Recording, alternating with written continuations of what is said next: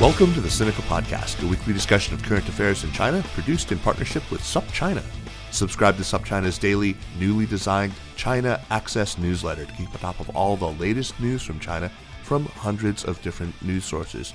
Or check out all the original writing on our website at supchina.com. We've got reported stories, essays, and editorials, great explainers and trackers, regular columns, and of course, a growing library of podcasts. We cover everything from China's fraught foreign relations to its ingenious entrepreneurs, from the ongoing repression of Uyghurs and other Muslim peoples in China's Xinjiang region to China's travails as it wrestles with a surging wave of COVID 19. It's a feast of business, political, and cultural news about a nation that is reshaping the world. We cover China with neither fear nor favor. I'm Kaiser Kuo, coming to you from Chapel Hill, North Carolina. A couple of weeks ago on this program, uh, my guests Yun Sun and Paul Heer joined me in sketching out some possible scenarios for the kind of world that uh, that China, the U.S., and really everyone will be looking at when the smoke finally clears and this terrible war comes, as sooner or later it must, to an end. That was all done in kind of ad hoc manner, but in the time since, I've been giving that exercise a little bit of thought and if, in keeping with the classic scenario planning practice, as I learned it, we're obliged to boil down and radically oversimplify all the uncertainties we're facing into just an X and a Y axis, then it makes sense to me that one axis should be geopolitical and the other geoeconomic either a more unipolar world or a more multipolar one in terms of the overall geopolitical shape of things, and either a more globalized world trending toward more integrated trade systems and data flows and tech standards and, and movements of people, or a more vociferous, decoupled world, a, a more geoeconomically fragmented world. So right now, it's truly all up in the air. All four of these things feel possible. The, the scenarios that are generated I think we can tell stories of how we got there, uh, depending on what happens with the war, on elections or selections in different countries, and other domestic political factors in, in, in key countries. And I think we can all imagine what these different scenarios might look like when viewed from various national capitals and from different ideological perches. Uh, clearly, the way that the U.S. China relationship and, of course, China's relationship with Russia play out in the next few months is going to determine a huge piece of this. Uh, we have made that a big part of the focus of recent shows. But there are obviously other important factors too, and in this and upcoming episodes, we will be looking at some of those. Today, I'm thrilled to be joined by someone who can lend just a ton of perspective to at least two of the vital and consequential relationships that China is attempting to navigate, uh, relationships that remain very much in flux and have not assumed anything like, you know, a final shape. So Marina Rudyak is assistant professor in Chinese studies at the University of Heidelberg with an interim professorship appointment at Goethe University Frankfurt in political science as well. Her research focuses on China and international development, uh, but she also works on Sino-European relations and, and much more. So obviously she's someone who can speak to both the important China-Europe piece of the overall picture, which is something we have so far really neglected, and to the China and the global South piece of it, which is really important and uh, also something we haven't delved into quite enough. But her breadth of insight on China, on Russia, and the war in Ukraine derives also from her personal biography. Indeed, that matters a great deal here, as you'll see when I ask her to talk about it, which I hope she'll do just after I welcome her. So, Marina, a very warm welcome to Sinica. Thank you so much for the invitation, Kaiser. It's um, it's a pleasure to join you, um, especially because I'm such a huge fan of um, the podcast. So I'm really honored by the invitation, and yeah, thank you once again. Entirely our pleasure. Uh, great. It's it's just wonderful to have you, and also a big shout out to my friend Neysun at, at the University of Pennsylvania for recommending that I reach out to you. Uh, he was absolutely right. so. Uh, tell us tell us about your fascinating family background and how you ended up in a China focused academic career. Oh, yeah. So I am originally from Moscow and what, you know, you could call a typical child of a very typical Russian academics or, or Soviet academics. Um, so I was born in Moscow, and in 1991, we went to Germany for one year because my father is a mathematics professor. Then he was invited to Heidelberg for a year, and we left. And the Soviet Union collapsed, and like many, many um, Russian scientists at the time who were outside of this mm, former Soviet Union, we stayed. So we went for a year, never went back. Um, and this is um, how I happened to, to grow up in Germany. So, how I ended up in China studies was by sheer coincidence and not that an interesting story. But what became very you know very interesting part um, is that quite quickly I got interested in the political ideology of the Chinese Communist Party. Mm, mm only much, much later I understood how this actually related to my family history. Because my grandfather was a historian at the Institute of Marxism Leninism, which was also ah. the central archive of the Soviet Communist Party. And I grew up surrounded by books about, you know, Friedrich Engels and Karl Marx, uh, back then not really understanding what it was about, but somehow it instilled me with an understanding and with a feel for for ideology and the Communist Party, and probably also you know the early years in uh, in primary school in the Soviet Union, you know, being bombarded by by all this you know ideological concepts you were back then as a child. Yeah. So, Marina, when I, I said that you could lend perspective to at least of the relationships, what I initially had in mind, of course, was first China and Europe, which is, you know, one area of your specialization. And, and second, China and the global south, which is, of course, another topic you focus on. You do a lot of work on China's development initiatives, uh, including, but I suppose not limited to the BRI. Uh, but I actually wanted to start with another one of these core issues, the China Russia relationship. And this is something, as I've said, that we've covered quite a bit on earlier shows since February 24th. But when we were chatting earlier, you actually took some issue with an idea that seems almost to become conventional wisdom this idea that somehow we can discount, if not entirely ignore, potential frictions between Moscow and Beijing over their long border and their overlapping interests in Central Asia. I mean, I, I, I think about how much skepticism there was about the Sino-Soviet split back in the late 1950s, and even after it actually happened in 1960, there were a lot of, of Americans in the intelligence community uh, who were were deeply skeptical, who didn't believe that these two ideologically compatible countries could possibly have such, you know, a schism. But anyway, this idea now that Russia is perfectly at ease with China building so much vital infrastructure in countries that used to be, you know, just 30 years ago part of the Soviet Union, that strikes me also as maybe anyway, you are somebody who has spent a lot of time in Central Asia. Uh, I think you spent some years of your childhood in Bishkek, and, and your your mom, I think you said, was originally from Tashkent when we were talking earlier. Uh, so you see things differently from what some of our other guests may have said. So, is the potential for tension, for dispute, or even conflict greater than appears to be commonly believed? Well, I think and feel that there is a lot of potential for dispute. Mm. And it's not just the potential for conflict, the conflict is there, but the topic is so sensitive that everybody refuses to touch it. It's your classical elephant in the room. And it's so sensitive, you know, to the extent that nobody even dares to drop a word about it. Um, and I remember so long time ago when I wrote my master thesis um, on China's energy security policy in Central Asia. Mm-hmm. I tried to find any evidence of potential conflicts. Also, because I spent uh, six months in, in Bishkek during my university time, interning ah, with um, ah. GIZ, which is the German aid agency, where you know the potential conflict between China and Russia just was so tangibly present. And what surprised me that neither in the Russian discourse nor in the Chinese discourse, and I talk about the written discourse, could I find any substantial traces. And this was just so suspiciously absent.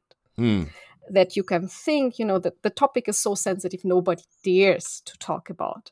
And just from having spent time both in, in Central Asia, still being pretty much connected to Russia and also to a certain extent to Russian politics, and having lived in China for almost five, no, actually longer than five years, but having worked probably as close to Chinese politics as you can as a foreigner, the feel that I get is that, of course, there is a big conflict. Hmm. And I think this is, you know, indeed, as you said, a big misunderstanding when, when you look at it from, from the West, because it's, it appears so obvious that, you know, they would be ideologically aligned. But the truth is, and we have probably enough historical evidence for that, that Mao actually never trusted Stalin. And some archival research I did for, for my doctoral dissertation of Chinese foreign aid, I came across sources that argue that actually China was forced by Stalin to stay involved in the Korean War under the threat that if China, you know, withdraws, all the Soviet aid will be stopped.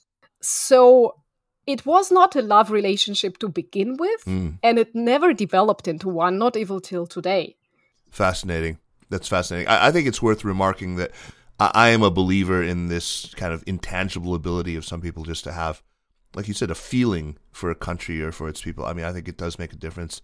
And you know, e- even you know, in the in the face of seemingly contradictory empirical data, or in your case, in the absence of any discussion, I think you can still s- sometimes read into that absence a real significance. So I, I do value it. I think it makes a huge difference when it comes to to empathy, to national psychology, to understanding you know the semiotics in political communication, and, and, and much else. This is actually a topic I, I hope to explore in another podcast in a series that I want to get back to. So I would love your thoughts on on, on this on you know because I think there are a lot of people in, this data driven world of ours who would challenge this idea that you can just sort of have a feel for that you know they, they would say that you know doesn't this just boil down to essentialism? Do do your claims to have special insight into the culture uh, do they evaporate in, in the face of, of of of actual empiricism? And I I again I, I'm somebody who very much values that that uh, the, the feel as much as I respect the data. How, where do you come down on this? And as, have you encountered pushback on this idea before? Like, first of all, as social scientists, we of course know that the answer substantially depends on the question we ask. And no good social scientist will deny that. At the same time, you know, what we call, you know, when we when we talk about feeling, it's not something who esoteric and tangible we talked about but it's rather kind of it's an intuition and, and psychologists know that that intuition is in fact you know neural pathways that have built through experience and experience and experience um, Right. and just through observation so i think and everybody who spent a substantial time in another culture will know that being in the field leads you to ask a different set of questions and um, as somebody who's been very long in the region you know and who saw the tensions you know there is not much trust towards china in russia. There is huge xenophobia in central asia. There is also not much trust towards russia and china. I mean there is enough evidence for that. And then if you take the step and ask okay if if we see tensions on the ground there must be evidence for them somewhere in the sources. And then in, you, you go into the sources and you see nothing just just nothing. This is proof. If something is absent this is a proof too. So for me you know when i talk about the feeling this is nothing you know esoteric. It's just kind of the set of questions that that emerge in me and and where the questions come is experience. And i am aware of the argument colleagues make that they, they didn't find evidence for the tensions, but if you put all the puzzles on the table, um, maybe in the sense of Bruno Latour's um, actor network theory, where he argues, you know, you really ne- need to map out everything, and then you will see that some pieces are missing. And Yeah. this helps you to ask questions and to answer questions. In this case, if you map it out, some pieces are so visibly missing that it leaves you no other possibility than there is a tension nobody talks about. That's right. In this case, the evidence of absence trumps the absence of evidence. Exactly. yeah, that's the dog that didn't bark and how significant that the dog is. Yeah, I, I think that's fascinating. Before we go on to talk about China's diplomatic efforts with Europe and, and other things, I want to get your take on where you see China more broadly on, on Russia and Ukraine right now, just building on what we've just talked about. I think a lot of people are having trouble getting a sense for, you know, how firm Chinese commitments to Russia are really in light of especially what some of its diplomats have said and done. Uh, Ambassador Qin Gang saying, for example, on an American television news show, uh, that despite China's friendship with Russia supposedly having no limits, it does have boundaries or it does have a bottom line. Um, and then the latest example, we had, you know, Zhang Jun, who's China's UN ambassador, remarking at a UN Security Council briefing on Ukraine uh, on April 5th. Today, by the way, is April 14th. He called the, the photos of killings of civilians in Bucha deeply disturbing, and he seemed to indicate support for an investigation into what led to the killings. He didn't call out uh, directly Russia for this, but anyway, is all of this just PR, uh, or can we read anything into these sorts of statements? Is your your sense? My sense is that on Ukraine, China has tried to walk a fine line, or if you call it a little bit more directly, to muddle through. Uh-huh. Something that we've seen in many other contexts, because in the end, China is always on one side, and this is the side of China. Um, And what we can see that kind of China tried to have the cake and eat it in a way. Yeah, yeah. So to keep the partnership with Russia, which is important at you know at the moment, given the state of the China-U.S. relations, you know, to keep you know the economic relations with the EU you know as, as good as possible and we saw you know the outcome of that at the EU China summit which um, as Joseph we'll get to that yeah it has towards Ukraine Chinese officials tried to be as supportive as, as, it, as it gets. So basically, China tried, in a way, not to step on anybody's feet for the sake of its own interests. And of course, in the situation as it is now, it's not working. And it is quite likely that China underestimated Putin for certainly it underestimated the Ukrainians, but in that I think everybody underestimated the Ukrainians. So China yeah, is not yeah. better or worse off on that than anybody else. And it seems, you know, it seems to be the a nightmare. You know, Chinese officials have been hoping it's gonna go away, but it's not. indeed, indeed. So you mentioned EU and, and relations to the EU, which is of course one of the central topics that I want to discuss what has gone so wrong for Beijing on that front? Uh, but look, before we get to that central question, which I think you have a lot to say about, I want to build up to this. So maybe bear with me while we lay a little bit of groundwork here. So I, I can't remember who it was that first raised this idea with me in conversation. I think it might have been either John Holden or Robert Daly.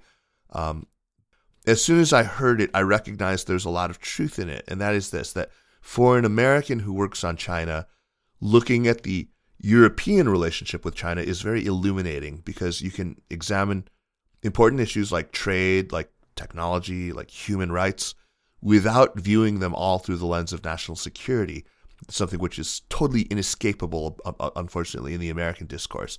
This is this is the case also, like, for example, with Australia, right? In the case of, of, of Europe, though, Beijing doesn't reflexively answer any criticism with you know this familiar allegation of hypocrisy of you know whether you think that these reflexive answers are genuine skepticism over America's moral standing or or if it's just mere whataboutism. Uh, the, you know this the foreign ministry or the, the state routinely does this with American critiques, so like immediately turns around. But so so two questions. First, to what extent do you think that well, first of all, this is true what I'm suggesting.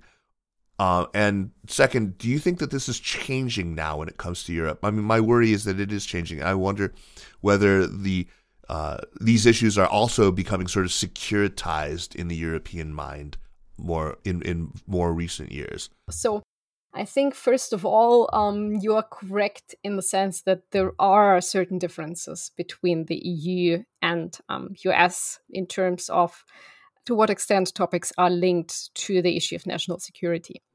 Mm-hmm, mm-hmm. And I would say that the EU, just being this multi state construct, which is very diverse internally, we see it a lot, you know, that the EU can't uh, agree on many issues um, due to its diversity.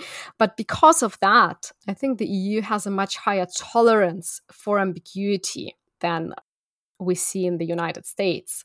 And it certainly has a different stance on the issue of national security. And this became apparent to me actually in 2004 so my father works um, at, at the UF um, and has been in the US for many years. And I remember I visited him in 2000, uh, it should have been 2004. It was just before the invasion of Iraq. And I was walking around on the campus and I talked to students who were kind of organizing something in, in favor of the war.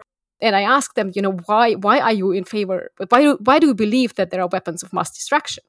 um, and said, well, first of all, it seems plausible, and we are afraid of Iraq. And for me as a European, um, this was so difficult to understand because just geographically, we are so much closer than the United States. And I I don't know if it's fair to say this that certain national security assessments in Europe are maybe a little bit more realistic. Um, you know, mm. more, honest. I'm not sure. You know, this this would be a very far cry um, to say this, but there certainly is, you know, at very different levels for ambiguity, and therefore uh, probably a higher readiness to accept a multi-track and multi-level approach, which would be yes, criticize China on human rights, but at the same time continue to trade.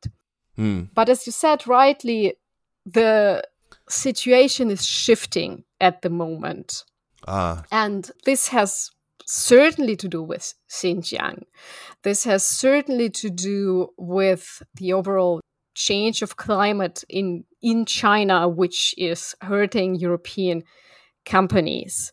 It has also certainly to do with the two years of pandemic and the inability to travel because the personal exchanges are not there you know the, the, the right. conversations in between are not there and what we are left for the most part except for those of us obviously who who work on the subject is the official propaganda on the chinese side like you know the global times english newspapers uh, um, and also the Chinese stakeholders are very limited in their contact to, to Europeans. So we end up with the images of each other being based on projections and not on real interactions. Yeah. That's that's so well said, and I mean the example of these students in in, in Florida supporting the Iraq War, in contrast to students maybe in Heidelberg, just who were a whole lot geographically closer to Iraq itself, and you know also part of of NATO, also part of the West, uh, not feeling that security threat. Yeah, that's very instructive. So let's talk a little bit about what China's foreign policy goals are with respect to Europe. I mean, it, it to me has seemed always to be quite straightforward and, and obvious. I mean, first, it seems to me that China would like Europe to have a kind of strategic autonomy so that Europe, you know, uh, eventually at least will exist as a separate pole in a genuinely multipolar world with its quite distinct, quite independent interests, quite apart from those of the United States. And so far, uh, they've tried wherever possible to, to you know, kind of exploit and to exacerbate whatever differences there are between the U.S. and Europe. And, second, and I think for the most part, Beijing, uh, this is true of all all sort of arrangements, whether we're talking about you know ASEAN or or or anything else. They would rather deal with countries individually rather than collectively, yeah, and the reasons are pretty obvious. So that that dr- drives a lot of their behavior. Uh, if those are the goals, and, and, do tell me if you think I've gotten this wrong, but it, has got to be clear to Beijing right now in April of, of 2022 that things are moving in entirely the wrong direction. Uh, the, the Russian invasion of Ukraine has driven the EU and the US much closer together.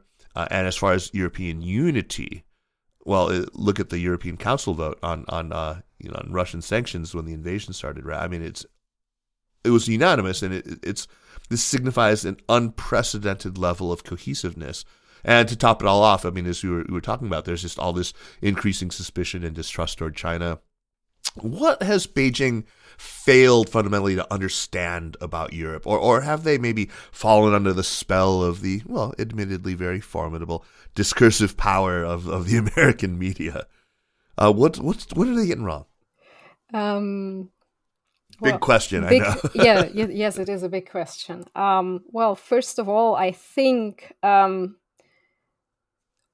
the biggest part China probably got wrong is, um, you know, is to believe that for Europe, um, economics and trade will go above everything forever. Uh, And, right. and this is, the, I mean, this is not certainly not the case. For me, it was really surprising, you know, looking at the EU China summit, just how wrong apparently China China got the EU when um, you know the European agenda was to talk about Ukraine and to talk actually about human rights, and the Chinese side, you know, walking to talk wanted to talk about more positive things, up to the point that I don't know it was intentional or not, um, that the Chinese state media published Xi Jinping's remarks on the summit, which were very much, you know, trade focused and focused on that the EU needs a strategic autonomy and so on and so forth. So published it in the middle of the summit, before the summit was even finished. and I think what China substantially underestimated is that, um, well, China is not the only country that is ready to 吃苦, to eat bitterness. Um, yeah. Yeah. And and this is something you know the chinese believe that europe will swallow certain things to keep the trade relations going and this is, by the way, a blind spot I see not only in China, but actually at the same time in Russia and, and in Europe and the, in the United States, that everyone believes that they are the only one who care about values. It's uh, kind of the the Americans thought that the trade war would change something among Chinese people. The Americans and the Europeans collectively thought that imposing sanctions on Russia will lead to the Russian population to revolt against Putin. Certainly not the case. I mean, if we know something about, you know, I'm, I'm exaggerating about Russia. That's it's that people uh, are really can suffer and are ready to suffer for ideas, ideology, and Tsar. And it's also like Russia underestimated that the Europeans will be ready to have an economic downturn for values and the chinese have underestimated that. And and this surprises me really how this can be such a collective blind spot. That's amazing. I mean that's you're completely right. You're right. Everyone thinks that they're the only principled actor uh, that they actually do hew to their values and everyone else is actually ultimately motivated by money. So yeah I, I, I when you put it that way it makes absolute sense to me. I, mean, I had always sort of thought maybe China was particularly susceptible to it because of the Marxism Leninism, you know, this, this, idea that you know everything else is superstructure, that that that the the real structure is is the economic is the, the, the relations of production. And I mean, I, I, for example, when China's response to what was happening in Hong Kong always was some variation of, oh, you know, if we solve the the, the, the housing situation, if if there were more affordable housing for people, then it, nobody would be in the streets uh, opposing this extradition bill. This is just a a, a result of, of economic dislocation. Huh. But you know, you're you're right. I mean, I, I wonder though. I mean, if Americans really will triku and suffer for when it, I I don't know. We'll see how long we can take this. oh my God, four dollars a gallon gasoline. So, what will, in fact, Europeans' reactions to, say, you know, being starved of natural gas and, and oil from Russia, what, what will, in fact, the response be? Will they just pay more at the pump and suck it up, or what? What's it, what are they going to do? Yeah, this is a this is a very um, very important point you're raising, and also something um, I feel China has underestimated. Um, again, which surprises me, given that given China's own um, transition trajectory. The whole debate about decoupling from Russian coal, oil, and gas, of course, doesn't land in an empty space, but it lands in the space of a debate that has been ongoing for the past 16 years, basically throughout the whole reign of Angela Merkel, where the Greens and also to a certain extent the Social Democrats have been trying to push for economic transition toward more carbon neutrality which has been extremely difficult because of the interests of the German industry, which of course relies uh, on fossil fuels. I mean, we are right. in German, we say we are kind of the export champion, export Weltmeister. So all of that needs to be fueled by something. And at the same time, I mean, everybody understands that this is a transition that needs to happen, both for, for climate change reason, but also to reduce dependence on countries with whom there is potential of conflict.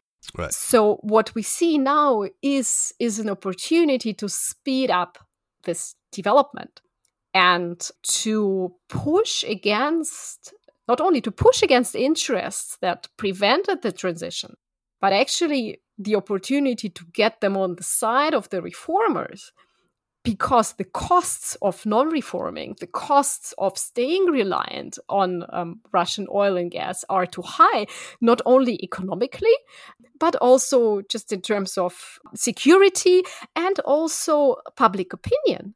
This is an opportunity to, to win conservatives to this side as exactly. well, because these are things that appeal to them exactly. economic and national security arguments. Exactly. Yeah, and it's uh, you're right. This is another another blind spot this is what uh, Americans say. They make lemonade when given lemons. Right? uh, so I, am I'm, I'm curious. Let's talk a little bit more about April 1st and the summit meeting between the EU and China. Of course, the EU's foreign affairs chief, as you said, Joseph Borrell, called it a dialogue of the deaf. Uh, used a phrase that might have gotten him, you know, Twitter mobbed here in the U.S., but I guess he couldn't resist that alliteration. Any, anyway, as far as I can tell, um, his characterization of it, whether politically correct or not, was not far off at all. What was China actually hoping for? I mean, did they did they think that they would make progress in getting the investment agreement unstuck? Did they think that they could avoid somehow having this difficult conversation about Russia and Ukraine? I, I, just and then I wonder what, what Europe's expectations of Chinese behavior would be. I mean, did they think somehow that they would come out of it having convinced China to to abandon Russia? I mean, what uh, it seems like maybe expectations on both sides seem to have been unrealistic. Um, well, I think on the on the European side, um, the summit was, you know, perceived as as a, certainly being a very difficult one um, from the mm-hmm, start, mm-hmm. and there were not many expectations of success, but there was an expectation to have a dialogue and to to talk with China on Ukraine and of course to try and persuade China to take a stance even if you know to give it a try. Now on the chinese side of course we know that the communist party is a black box but i mean this is a really interesting question and to me the leadership or at least what we see of the chinese leadership at the moment seems to be unusually disconnected from what is going on in europe. And this is really surprising because China, of course, does have Europe experts, but either it is that they are not in the environment, in the surroundings of Xi Jinping, or that you know he doesn't have people who talk truth to him which would not be surprising you know if we remember um, the outcome of the elections in taiwan where um, you know he was uh, completely surprised um, yeah yeah. you know because nobody have told them about the reality of the polls obviously. Or whether it's you know again the two years of isolation xi jinping himself not having traveled being you know very little exchange between european and chinese chinese actors. But I think what the Chinese leadership has underestimated is just the shared awareness among European leaders about the situation on Ukraine, which was certainly co-created by how Ukrainian President Zelensky is is holding himself in the situation. And and this phone call, video phone call with the European Council, where he said, you know, this may be the last time you know you see me right. talking to you because you know I'm staying here in the conflict. Um, he refused to be flown out. And I think, you know, this did something. And the images coming of Ukraine are doing something. So I think China really under underestimated this power of shared awareness and it also underestimated just the power of the civil society transnationally you know being the civil society in ukraine that that stayed to fight civil society in europe that is protesting and um, organizing help for ukrainian refugees or you know bringing things to the borders civil society in russia. Um, you know trying to protest despite huge personal personal dangers. You know people take ending up in prison for 15 years just for say naming this war a war. Even civil society in China, I mean, we've seen Chinese netizens discussing Bucha and comparing it to the Nanjing massacre and, you know, bombarding right. denialists and, you know, government bots telling them, you know, would you also deny the Nanjing massacre if you deny the, the authenticity of these images? And I think all of that is something the Chinese leadership underestimated because it's so disconnected from what's going on in the rest of the world and disconnected physically, you know, just because due to the lack of like really people to people exchange. Yeah, I think it's a combination of everything that you've just said. That there's an element of you know Xi's isolation from people who would speak the truth. But you know, you talk to these European experts in China. Do they themselves have a clearer idea? Do you, do you sense that they're also deluded, or that they have a, a, a good picture, a realistic picture, and just simply aren't getting through? Well, those people I talk to I would say have have a good picture, but they are not mm. the ones who are getting through. They are the ones right, who right. are in danger of being silenced and have to walk yeah. a really fine line, you know, to to stay in, in you know in their jobs. There's this notion that somehow, no matter how much opprobrium, no matter how the economic consequences play out, that somehow Xi will stand by Putin. I'm not entirely sure. I, I mean, I still nurture hopes myself. I mean, I recognize that it's kind of far fetched, but I have thought at various times that, you know, well, look, isn't it really the case that if you've got a super strong entrenched leader, that's the circumstance under which abrupt turns in foreign policy orientation actually can happen? Because, you know, he he's kind of invulnerable. He doesn't, he won't have to pay a price for, for making a a U-turn. He can just sort of say, you know, Eurasia has always been at war with Oceania, or you know, just the 1984 style, just re- rewrite the truth of it. I also look at things like some of the things that you pointed out, uh, the way that, that a lot of Chinese netizens have been have been very very critical, and I I almost sense that this discursive space in China is opening up a little bit. The other thing I, I look at is just how incredibly sensitive they are uh, to public embarrassment over the levels of domestic support for Russia. So, you know, this whole kerfuffle over the Great Translation movement and this is also, you know, when SupChina was attacked by the Global Times, it was also, they, they really hate it right now when any news organization or any Chinese netizen group tells the truth about some of the awful things that other uh, Chinese are saying about the Ukraine conflict. If you, you know, if we embarrass them somehow by showing how much domestic support there is uh, for Russia, I, I, I think that where does that embarrassment come from? Maybe somebody somewhere regards it as a constraint on their freedom of policy choice in a very fluid and very high stakes situation. Like they want to be able to to to to change their minds on this, and we're not helping by by pointing out you know what Chinese netizens are saying, some of the awful things, or or that some of the things that are coming out of news news organizations like the Global Times. Anyway, I realize that that's probably very far fetched. Uh, and it's probably as locked in as most people say. But I wonder what you think of, about this. Well, I, th- I think that, I mean, you're right. They are trying to walk a very fine line, and walking the fine line includes not having, you know, the weight on one side or the other. I mean, what is certainly the case is that there are different voices even within the core leadership and we see reflections of that you know even if we look mm. at what wang yi is saying you know in support of russian friendship and what the chinese ambassador to un has been saying so clearly like even despite you know this belief that Xi Jinping is the strong man, the question is how strong is he still?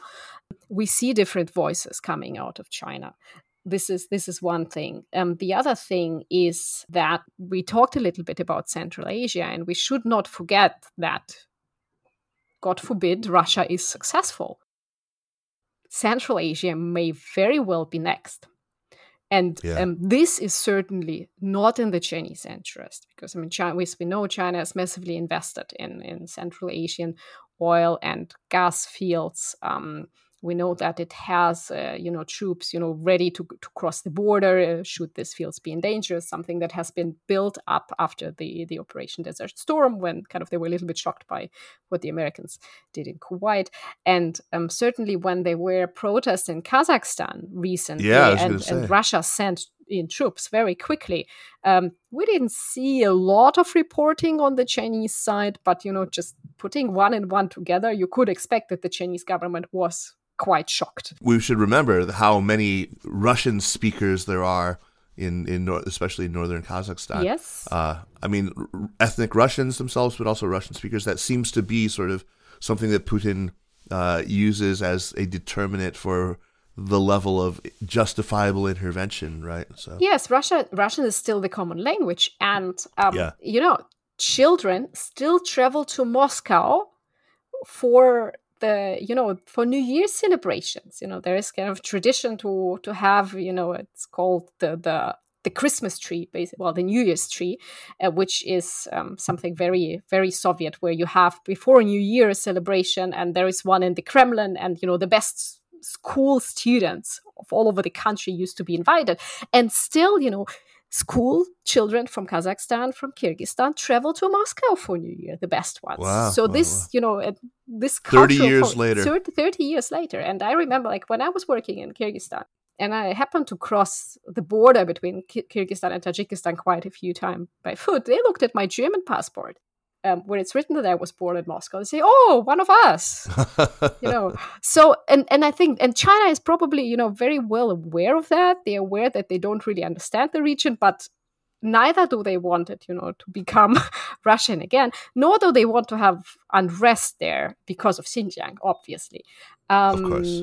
And, you know, to come back, uh, you know, uh, to your uh, original point, um, where does China stand? I mean, China. Again, China always stands on, on, on the side of China. And this supposed closeness to Russia at the moment is probably because there is no alternative and I keep wondering, and you know, just linking um, to what um, Susan Thornton um, said um, in in her podcast with you, if the U.S. were to offer you know a diplomatic way out maybe you know similar to what we, we had in you know after after 68 under nixon when when russia uh, invaded czechoslovakia whether you know if China would have, you know, an improved relationship with the United States, where it would, you know, just, you know, drop Russia like a hot potato. Hmm. One can only hope. But right now, China feels like everywhere it turns, it sees evidence of stronger American alliance systems. Uh, you know, whether that's in the east, when you have, where you have not just the Quad but also AUKUS, or obviously to the west, where you have a, a revived NATO there is one cardinal direction where China can still turn and count on, at least so far, a pretty positive reception. You've been working for many years on China's role in development in the global south. So, so let's talk about China's global south strategy and, and European reactions to it specifically, not just BRI and the European response, this global gateway idea, uh, but but also you know the European reaction to China's role, if any, in in providing cover for the countries of the global south that aren't completely on board with the European and American led effort to diplomatically and economically isolate and strangle Russia. So let's talk about the, the, the vote to remove Russia from the Human Rights Council, for example. I thought that was really interesting. The number of, you know, what, what the, the way that the vote went and uh, who abstained and who voted no in sort of solidarity and, and the reasons why they might have. It's, it's fascinating to see. What did you make of that? Um, well, I think first of all, you know, I think it's really important to understand that um, for the global South, the war in Ukraine is is the war of the West, and there is a very strong feeling just about the difference how refugees from the Middle East or you know from African countries have been treated in the past years in Europe and how differently the refugees um, from Ukraine are treated now. And even to the point that when African students tried to to flee to Poland um, after the conflict escalated they were stopped at the border so the Polish um, and it was I think I, am not sure if it was the Polish or the Ukrainian um, border guards who basically didn't let them pass and said you know it's only Ukrainians wow. who can leave. And I mean, this this was a huge debate um, in social media. It sends a very very strong message um, to to the global South that you know this is your war. We are not part of it. Um, mm. So the the abstaining is not necessarily because they agree with Russia. The abstaining is rather, you know, this is your war. You know, deal with your mess yourself. Huh. That's that's interesting. What about uh, the broader European response to China's efforts? I mean, do you think that they are in very close alignment right now? Does you know the fact that that that global gateway seems to be kind of in alignment with B3W, uh, with Build Back Better World? Do you think we should read anything into that? Does this look like another Euro American sort of entente to confront China in Africa? When we see a number of initiatives, um, both from the European Union, from the United States, from the G7, you know, starting with the European Asia connectivity strategy. Uh, right. Uh, and then there was the Blue Dot, then there was B3W, and then Global Gateway. And what all of them have in common, unfortunately, is that they seem to be more about solving the West's China problem than addressing the development challenges of the global south. yeah. Because, I mean, to begin with, there was a, actually a wonderful podcast um, Dan Banik um, in Pursuit of Development um, did with Gyude Moore, uh, former Liberian uh, Minister of Public Works. yeah, um, Gyude is great. He's yeah. amazing, right? Where he said, like, Europe is so close to Africa. Why did it take China to come and start developing the African infrastructure? Why is there no European infrastructure development plan for Africa. And he also compared um, the BRI with the US war on terror, stating that the BRI was, you know, estimated to be 1 billion, right? If I'm mm-hmm. getting the, the English name, naming of the numbers correctly. And the, the war on terror was six. So he said, like, if the US wanted, it could have had six infrastructure initiatives for Africa right, or, right, or globally. Right. So why did it take you know China to come first, and now kind of you know the West starts responding? And Hannah Ryder of Development Reimagined, she she really you know carved this really nice phrase I like to borrow, is that we really need to change how we think about development. Development is not about them, you know, somewhere in Africa or in poor places. It's about us. And then mm, mm-hmm. until we start thinking of development as our problem, China will be in the lead because I mean, no matter what the mo- real motives are behind, and I mean, the, the Africans understand everything very well, but China comes in with the story of a community of shared future for mankind and says, you know, we are doing development for you and for us. And then if you look at the global gateway, it's very fluffy, you know, European principles. But what is it? What is really the European interest? What is it that we really want to do there? This is not spelled out in, in the in the global gateway strategy. So this is like when right. i was reading the document i was like okay so what what is it what is our interest in africa? What is it that we really want to do? Because the whole document is yeah whatever it's done should be according to our principles but but what's the actual offer right? Right. Yes what is the offer? What is our interest? Why do we want to develop infrastructure in africa? And this is an answer we have to come up with because yeah because the obvious answer that suggests itself is just that well, we, we want to offer an alternative to China. That seems yes. to be the reality of and, it. And this is the wrong answer, which uh, the answer should be not we want to offer an alternative to China. The answer should be we want you to develop because if you're better off, all of us are better off. And Africa needs not Chinese or European money. Basically, you know, it needs all of the resources it can get. I hope our listeners can hear those lovely church bells tolling in the background. yeah, I live in the old town. Oh, that's that's fantastic. So, um, no, sorry, yeah. So I love it. No, it gives it adds some some real you know atmosphere to this conversation. But Marina, what an absolute pleasure to have you on the program, and and I can't wait to have you back on again. There's obviously so many things that we can talk about together. Uh, thank you so much for taking the time thank you for for the invitation and um, yeah it's a pleasure pleasure to be here with you well i'm not done with you yet because we have to move on to recommendations i'm really excited to hear what yours is but first a quick reminder that the Sinica podcast is powered by SupChina. If you like the work that we're doing and you want to help us to keep the lights on, uh, you can subscribe to SupChina's China Access newsletter, which is curated for you each weekday by Jeremy and his crack team. You will dig it. If you aren't already subscribing, please do. While you're there, check out some of the other great newsletters we put out for free, like our SupChina AM business newsletter or our SupChina Vibe with Jiayun Feng puts together. It's it's all about society and culture in China. It comes out once a week. It's fantastic. Okay, so on to recommendations. Marina, what do you have for us? So what do I have for you is um, first of all a book um, yeah. by Otto Scharmer mm-hmm. who is a German organizational psychologist based in MIT. Um, it's called Theory U Leading from the Future as It Emerges. Hmm. It's you know its original background you know it's from organizational development but it's been picked up um, by now by a number of organizations actually including the un um, and this is about you know management and collaboration um, methodology that prevents us collectively from recreating, you know, and producing outcomes uh, we collectively don't want. Scharmer's basic assumption is that we still try to find solutions um, for problems we have created with the same methodology that has created them. Uh-huh. And um, at its core is a disconnect, you know, from from the self, from the environment around us, and in the end, also from the divine.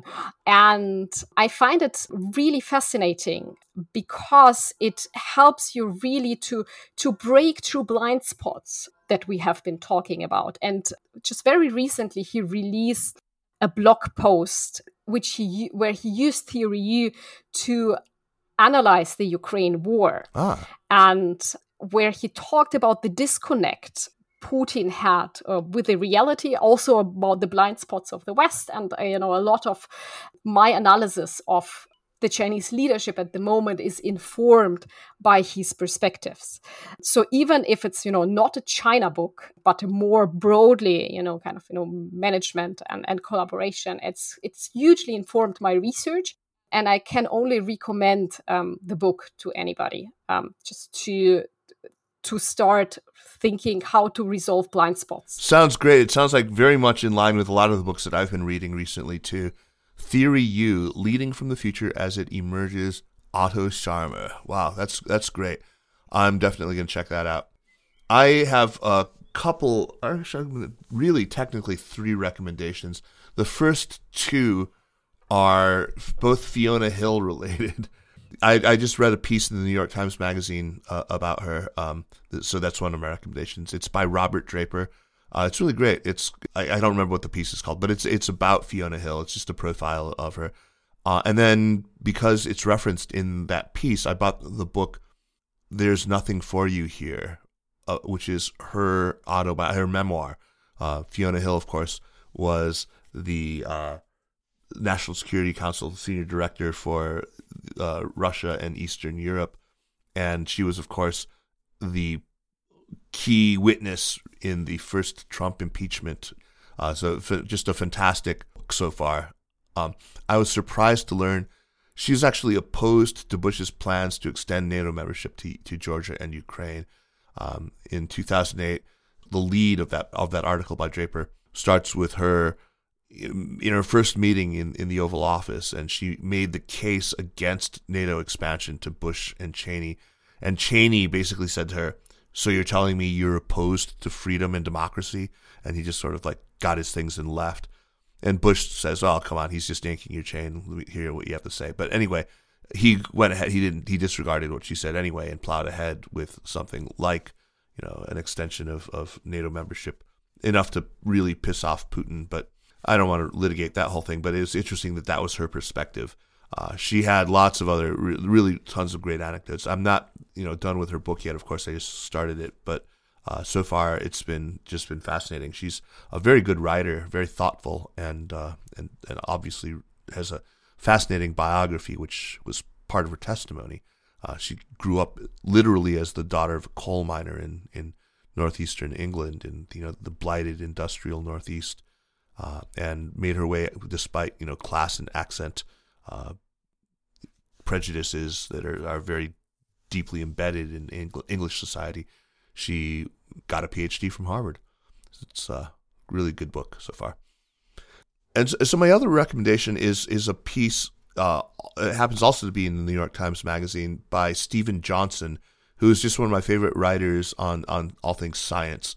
It's about GPT three, which is uh, a really advanced new AI system uh, that is able to to create original writing based on prompts that you give it in you know language just natural language prompts it, it's there's a ton of examples in this piece of, of little essays written by GPT-3 just based on prompts that Johnson fed it. It's scary and really quite nuanced the way he writes about it and just really deeply informative. It's so good, so good. So look look for that one, uh, Steven Johnson. It's called The Writing on the Wall, uh, and it's in the New York Times Magazine. So check that out if you're interested in these things.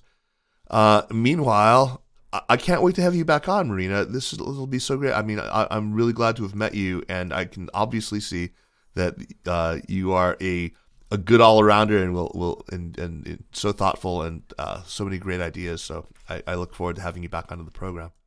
Thank you so much. The Sinica podcast is powered by SupChina and is a proud part of the Sinica Network. Our show is produced and edited by me, Kaiser Kuo. We would be delighted if you would drop us an email at Sinica at supchina.com or just give us a rating and review on Apple Podcasts, as this really does help people discover the show. Meanwhile, follow us on Twitter or on Facebook at, at SupChina News, and be sure to check out all the shows in the Sinica Network. Thanks for listening, and we'll see you next week. Take care.